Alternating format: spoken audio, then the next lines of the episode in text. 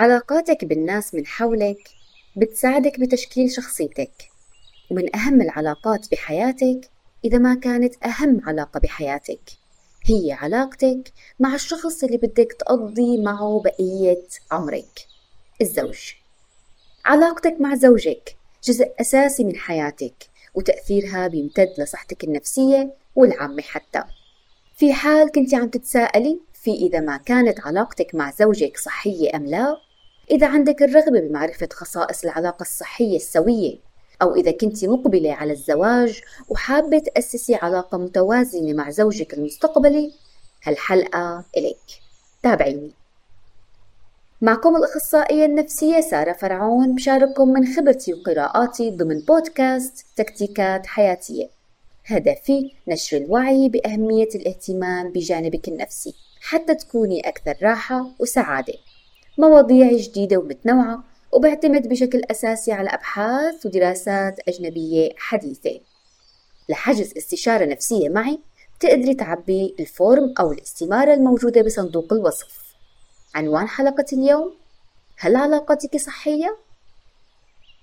قسم كبير من المشاكل اللي بسمعها خلال الاستشارات بيكون سببها الناس. الآخرين ممكن يكونوا سبب لكتير مشاكل ألم وتعب بهالحياة. لكن بنفس الوقت الحياة مع الناس غير. الإنسان كائن اجتماعي وما بيقدر يعيش منعزل أو وحيد. أهل أول قالوا الجنة بلا ناس ما بتنداس. العلاقات الاجتماعية الجيدة ضرورية بحياتنا وصعب نستغني عنها. وهي بتساهم بتحسين صحتنا النفسية والجسدية كمان. وجدت الدراسات أن الأشخاص اللي بيتمتعوا بعلاقات صحية هم أكثر عرضة للانخراط بسلوكيات صحية وبيميلوا للحصول على نتائج صحية أفضل بالإضافة لأنهم غالبا بيتمتعوا بحياة أطول. في قصة أو هيك تشبيه صغير عن العلاقات كتير بحبه. بيقولوا إن القنافذ بفصل الشتاء بتشعر بالبرد ولحتى تحصل على الدفء بتقرب من بعضها وبتتلاصق مع بعضها البعض. مثل ما بنعرف القنافذ إلها أشواك. بالرغم من ألمها بسبب هاي الأشواك اللي بتغطي جسمها القنافذ بتضل محافظة على هذا القرب أو هذا التلاصق لحتى تحصل على الدفء. لأنه ما بتقدر تحصل على الدفء إلا من خلال هالطريقة. فبتتحمل هالألم هاد في سبيل الحصول على الدفء. وهيك علاقاتنا مع الآخرين. التعامل مع الناس مو سهل وأحيانا ممكن يعرضنا لكتير ألم. لكن كل هالشي بسبيل الحصول على حياة ممتعة أكثر فالحياة بدون ناس ما لها أي معنى. الشي الحلو إنك أنت بتقدري تضعي الحدود المناسبة بعلاقاتك. تقدري تختاري العلاقات الصحية تبني علاقات صحية لحتى تكون هالعلاقات هي مفيدة إلك وما لها سامة أو ضارة كيف؟ خلينا بداية نتكلم شوي عن مفهوم العلاقة الصحية جميع العلاقات بتمر بتقلبات صعودا وهبوطا والعلاقات مثلها مثل أي شيء بالحياة بيتطلب التزام اهتمام وعناية سواء كنت متزوجة مرتبطة أو عم تستعدي للارتباط. من المهم جدا إنك تقيمي علاقتك مع الطرف الآخر. لمعرفة فيما إذا ما كانت هي العلاقة صحية أم لا. سارة شو بتعني بالعلاقة الصحية؟ العلاقة الصحية إلها عدة خصائص. أهم هي الخصائص هي الشعور بالحب والرضا العاطفي بشكل متبادل. في فرق إنك تشعري بإنك محبوبة وبين إنك تشعري بالحب لما تشعري بالحب من قبل الطرف الآخر بالعلاقة رح تشعري بالتقدير إنه هالشخص هاد مقدرك رح تشعري بالقبول كمان إنه هالشخص هاد متقبلك مثل ما أنتي كيف ممكن تشعري بالحب؟ يا ترى بيحاول يعمل لك أشياء بتحبيها؟ بيعاملك باحترام؟ بيثق فيكي؟ بيستشيرك؟ بياخد رأيك؟ بيدعمك؟ وبالنهاية كل علاقة مختلفة وكل إنسان بيشعر بالحب بطريقة مختلفة عدم وجود خوف من الخلاف بالعلاقة الصحية بتحدث الأفراد عن رأيهم بحرية وبيختلفوا مع بعضهم البعض بوجهات نظرهم وآرائهم بكل احترام بدون ما يكون في خوف من أي طرف إنه إذا عبر عن رأي مخالف يصير أي احتدام أو مشكلة أو حتى يتم التقليل من رأيه. بالله هيك رأيك؟ شو السخافة؟ لا لا لا ما عندك حق بنوب بصراحة لا لا. من علامات العلاقة القوية هو عدم وجود خوف من التعبير عن الأشياء اللي بتزعجك أو بتختلفي فيها مع الطرف الآخر. وبرجع بقول كل علاقة مختلفة. ممكن هالكلام هذا ما ينطبق على كل شخص أو على كل العلاقات. في أشخاص ما بتحب الخلافات أو ما بتحب تعبر عن الأشياء اللي بتزعجها بالطرف الآخر لأنها هي أصلا ما بتحب تعبر وبتعرف تتعامل مع هالأشياء بدون ما تعبر عنها وأمورها تمام التمام. فالفروق الفردية أو الفروق بالشخصية أمر من الضروري الانتباه له. المحافظة على اهتماماتك خارج العلاقة. نعم كلام الأفلام والمسلسلات تبع كل الوقت لازم نكون مع بعض حبيبتي. حبيبتي أنا اشتقت لك كتير. لازم ناكل ونشرب ونطلع ونشوف سينما ونشوف أفلام ونشوف رفقاتنا كله مع بعض. لا من الضروري إنك تحافظي على نشاطاتك الخاصة فيكي. إنه يكون عندك هواية وقتك الخاص اللي تقضيه لوحدك. اللي ممكن تعملي فيه أي شيء إنه يكون إلك مجتمعك الخاص ومشاويرك الخاصة. فبالنهاية زوجك أو الشخص اللي مرتبطة فيه هو ماله سوبرمان. ما بيقدر يلبي لك كل احتياجاتك وانت كمان ما حتقدري تلبي له كل احتياجاته. لهيك من الخطأ الاعتماد عليه بشكل كامل وهالشي أصلا ممكن يضع ضغط غير صحي على العلاقة. حبيبتي تعي نتفرج على المباراة. بس حبيبي أنا ما بحب كرة القدم. بس أنا كتير بحبها وبحب تشاركيني كل شي. طيب حبيبي تفرج مع رفقاتك. أنا ما عندي هذا الاهتمام. هلأ عادي ممكن تشاركيه مرة أو مرتين بمشاهدة مباراة كرة القدم مثلا إذا هو بفضلها. بس ما يكون في اعتماد كلي عليكي بشيء أنت ما بتحبيه. وأخيرا التواصل الجيد. التواصل الفعال. هو جزء أساسي من أي علاقة. فكيف الزواج؟ الأفراد اللي بيكونوا متواجدين ضمن علاقة صحية بيعبروا بكل صراحة وصدق عن احتياجاتهم رغباتهم ومخاوفهم بطريقة سوية وأسلوب مناسب ما في أي لوم أو نقد للطرف الآخر. وهالشي بيؤدي لزيادة الثقة وتقوية العلاقة بينهم. آخ والله أنا تعبانة شوي. محتاجة إني أرتاح بهالكم يوم. ما رح أقدر أقوم بأعمال البيت والطبخ. شو برأيك ممكن نعمل؟ بالعلاقة الصحية بنعبر عن احتياجاتنا وما بننتظر لحتى ننزعج ونتعب وننفجر ونعبر عن هالاحتياجات عن طريق اللوم والنقد والمعاتبة. أنا تعبانة ما حدا حاسس فيني. عم أشتغل وأطبخ بالإضافة لشغلي وما حدا مقدر. ليه ما عم تساعدني؟ ليه كل هاد؟ لا لا تنتظري لأنك تتعبي وتنفجري وتعبري عن هي الاحتياجات أنت وغاضبة وتلومي الطرف الآخر لأنه حيلومك حيقلك ليه ما قلتيلي فعبري عن احتياجاتك وانتهى الموضوع وبالنهاية الرجل ما عنده القدرة إنه يقرأ أفكارك. إذا لتقيمي علاقتك مع زوجك أو الشخص الآخر اللي بدك ترتبطي فيه ممكن يكون من المفيد إنك تسألي نفسك الأسئلة التالية يا ترى عندك ثقة بالطرف الآخر؟ شو هي الجوانب اللي ممكن ما يكون عندك ثقة فيها؟ وليه؟ طيب هو عنده ثقة فيكي؟ يا ترى بتحترمي الطرف الآخر؟ بتحترميه لما يكون عنده رأي مخالف لرأيك؟ وهو بيحترم رأيك المخالف؟ كيف بتدعموا بعض؟ بدعمك هو بعملك أو بالشي أو بالشي اللي أنت بتحبيه بالحياة؟ أنت بتدعميه؟ يا ترى هل أنتوا صادقين مع بعضكم؟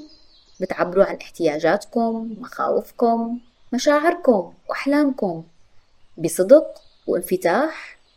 ولا في بعض الخوف يا ترى بعدك محافظة على هويتك الفردية بعد الزواج؟ لسه بتتواصلي مع صديقاتك وعائلتك؟ بعدك بتمارسي نشاطاتك المفضلة؟ وهو شو الوضع عنده كمان؟ شو أخبار الحب أو الود؟ بتشعروا بعضكم إنكم محبوبين؟ بتحاولوا تعملوا الأشياء اللي بيحبها الطرف الآخر؟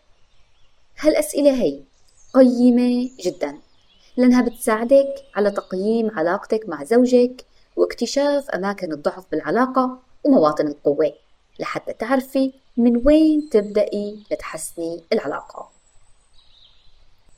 العلاقات مثل النبتة. إذا ما اهتمينا فيها باستمرار سقيناها رعيناها للأسف ممكن تذبل وتموت. ونفس الأمر بينطبق على العلاقات. العلاقات بحاجة لاهتمام ورعاية مستمرة. كل ما اهتميتي فيها وثقفتي نفسك بخصوصها وعرفتي كيف تتعاملي معها صح؟ أحيانا بيكون التصرف الصحيح بفترة من فترات العلاقة أنك توقفي اهتمام أنك تتراجعي شوي لتوصلي رسالة ما. فكل ما كنتي واعية لتصرفاتك بالعلاقة كل ما كانت النتائج والثمار يلي رح تجنيها أجمل. جمعت لك اليوم عدة نصائح قيمة ممكن تساعدك ببناء علاقة صحية مع الطرف الآخر. ممكن تحسن كمان علاقتك معه في حال كنتوا عم تمروا بأي تحديات. حافظوا على قضاء وقت ممتع مع بعض. هي الفكرة دائما بحب كررها مع الأصدقاء الأزواج الأسرة. أي شخص إن شاء الله لو جاي من الفضاء حابة توطدي علاقتك معه عيشي معه ذكريات مشتركة باستمرار. تعرفوا النوعية من الأفلام تبع اثنين كانوا ما يحبوا بعض أبدا سواء بنتين أو رجل وامرأة أو حتى زوجين. بيصير معهم حدث مفاجئ بيضطروا يوم من الأيام إنهم يسافروا مع بعض أو يدخلوا بمغامرة أو يهربوا من شخص ما. وبتبدأ بقى تصير معهم المغامرات ويصير معهم أحداث. وبآخر الفيلم بيكتشفوا إنهم حبوا بعضهم. حتى لاحظي من خلال تجربتك يا ترى أي نوعية من الأصدقاء بتجمعك معهم علاقة أعمق؟ يلي بتجتمعوا دائما على فنجان القهوة بالبيت ولا يلي كل مرة بتجتمعوا بمكان مرة بالملاهي مرة بالحديقة ومرة على البحر وكل مرة مغامرة ونشاط شكل. لهيك غالبا أيام الخطبة بتكون أحلى أيام. أو خلينا نقول بيكون إلها طعم ونكهة مختلفة لأنه كان فيها كتير أشياء كنتوا تعاملوها مع بعض لأول مرة. كل شي كان جديد. بينما بعد الزواج ممكن يبدأ يتسرب الروتين لحياتكم. بصير كل شي مكرر وبتبدأ تظهر المشاكل وتحديات الحياة اللي ما حدا بيسلم منها. فممكن هالشي أحيانا إنه ينسينا إنه نقضي وقت حقيقي مع الطرف الآخر بدون مشتتات أو وسائل تواصل. نعم نحن دائما مع بعض عم ننام مع بعض ونشرب مع بعض وناكل مع بعض ممكن نروح لأماكن مع بعض لكن ما في تواصل حقيقي. دائما في مشتتات. يا أما عم نفكر بأشياء معينة يا أما وسائل التواصل يا أما الأولاد. ما في تواصل عميق. فلتعمقي علاقتك مع زوجك. حاولوا دائما تعملوا أشياء ونشاطات جديدة. حاولوا دائما تحافظوا على وقتكم الخاص يلي هو مخصص إلكم بس. بدون أجهزة بدون موبايلات social media أو أي شيء تاني. ممكن تبحثوا عن رياضة تمارسوها مع بعض. هواية. تطلعوا تمشوا سوا. تجربوا مطعم جديد أو أكل جديد. تروحوا برحلة. تزوروا متحف. أو ببساطة تشربوا القهوة الصبح مع بعض برواق مع حديث لطيف وبدون أي مشتتات. الالتزام بقضاء وقت جيد مع بعضكم البعض بغض النظر عن انشغالاتكم يعد استثمار رائع بالعلاقة حافظوا على تواصل جيد. دكتورنا بالجامعة كان يقول الإنسان عنده صفات الخير وصفات الشر. ما في إنسان كريم بالمطلق وإنسان بخيل بالمطلق لكن نحن بطريقة تواصلنا معه يا بنفعل فيه صفات الخير الكرم يا بنفعل فيه صفات الشر البخل. التواصل الجيد هو جزء أساسي من العلاقة الصحية.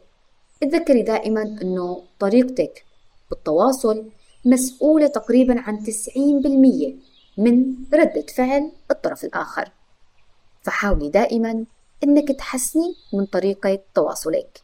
حاولي تبعدي عن اللوم النقد السخرية والاستهزاء إنك تتركي الطرف الآخر فجأة أثناء الحوارات أو أثناء الخلافات أو الدفاع عن النفس بشكل مستمر وإنك تظهري بدور الضحية ودائما الطرف الآخر هو المسؤول عن هاي الخلافات. هدول الأشياء كلهم اللي ذكرتهم بيسميهم الدكتور جون جوتمان بالرباعي الجارح ودائما بيوصي إنه يتم الابتعاد عنهم للحصول على علاقة زوجية أفضل. ولتتعرفي أكثر على مهارات التواصل الجيدة وخاصة التواصل مع الزوج تقدري تراجعي حلقة عن الحب لكن بشكل مختلف وحلقة هدية زفاف. وأثناء اشتغالك على مهارات التواصل عندك من المفيد إنك تكوني واعية لطريقة تواصلك أثناء التوتر وتتعرفي على الطريقة المناسبة للسيطرة على توترك. لما بتكوني متوترة أو متعبة نفسيا من السهل جدا إنك تخطئي بقراءة زوجك سواء بتفسير كلماته أو قراءة لغة جسده أو إيماءات وجهه. فممكن إنك تغضبي بسهولة أو حتى تصبي غضبك على الطرف الآخر بدون أي سبب مقنع. فكم مرة لما كنتي معصبة أو مزعوجة فعلتي أشياء أو قلتي أشياء ندمتي عليها بعدين. لما تتعلمي كيفية إدارة التوتر ومحاولة تهدئة نفسك رح تتجنبي كتير مشاكل وصراعات وأهم شي مرارة الاعتذار. وهالشي ممكن كمان إنه يساعدك على تقبل وتهدئة الطرف الآخر لما يكون هو بحالة توتر أو غضب. تعلمي العطاء والأخذ كمان. العلاقات الصحية مبنية على التوازن. أنا من غير الممكن إني أحصل دائما على الشي اللي برغب فيه. وبنفس الوقت كمان من غير الممكن ومن غير العادل كمان إنه يحصل الطرف الآخر دائما على الشي اللي برغب فيه. التوازن هو المطلوب. فإذا كنت تتوقعي إنك تحصلي على كل شي بتريديه بنسبة مية بالمية من العلاقة فللأسف أنت بتكوني عم تعرضي نفسك لخيبة أمل. من المفيد إنك تعرفي شو الأشياء اللي بتهم زوجك أو الطرف الآخر وتعرفيه كمان بالأشياء اللي بتهمك وبترغبي بالحصول عليها لأن العلاقة السوية بتقوم على العطاء والأخذ كمان. لا تقبلي تكوني فقط أنت الشخص المعطي لازم كمان تاخدي أنت طرف بالعلاقة. العطاء المستمر للآخرين بدون مقابل وعلى حساب احتياجاتك الخاصة شي ماله منيح أبدا. ماله تضحية أو كرم أخلاق أبدا فهو بيؤدي مع الوقت للشعور بالاستياء والغضب. بالطرف المقابل بعض الأشخاص بيكون عندهم رغبة إنهم ياخدوا فقط أو يكونوا هم المنتصرين بكل نزاع أو اختلاف. انتبهي إذا عندك هي النزعة. لأنها بتقود لعلاقة سامة. فالطرف الآخر بيستحق إنه يحترم وإنه يحصل على الأشياء اللي برغب فيها مثلك تماما. وأخيرا كوني مستعدة للصعود والهبوط. هاي سنة الحياة. مرة طالعين ومرة نازلين. صعود وهبوط ما في حياة بتسير بشكل مستقيم. ونفس الأمر بالنسبة للعلاقات. زوجك ممكن يمرض لا سمح الله. ممكن يفقد عمله.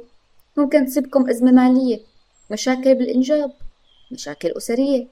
من الضروري إنه يكون عندك ولو فكرة بسيطة عن كيفية التعامل مع هي المشاكل. إنه يكون عندك طريقة استراتيجية أو حتى شخص ثقة تقدري تستشيريه وقت الحاجة. ضغوطات ومشاكل الحياة ممكن تجعلنا أشخاص مختلفين تماما. ممكن تجعلنا محبطين غاضبين طول الوقت. لهيك من المفيد كمان إنك تتعرفي على الطريقة المناسبة إلك يلي بتساعدك على تنفيذ غضبك وبتعيد بناء طاقتك وبتساعدك على الاسترخاء. ممكن تشجعي كمان زوجك أو الطرف الآخر بإنه يعمل نفس الأمر. فانتبهي لتوقعاتك من العلاقة ومن حياتك بعد الزواج. ما في حياة كاملة ما في حياة وردية. كل شي وارد. كلنا معرضين لخسارة كتير أشياء للأسف. معرضين لننصدم وننجرح حتى من أغلى الناس على قلبنا. فانتبهي لتوقعاتك. خفضي سقف التوقعات لحتى تعرفي تتعاملي مع مفاجآت الحياة بشكل أفضل.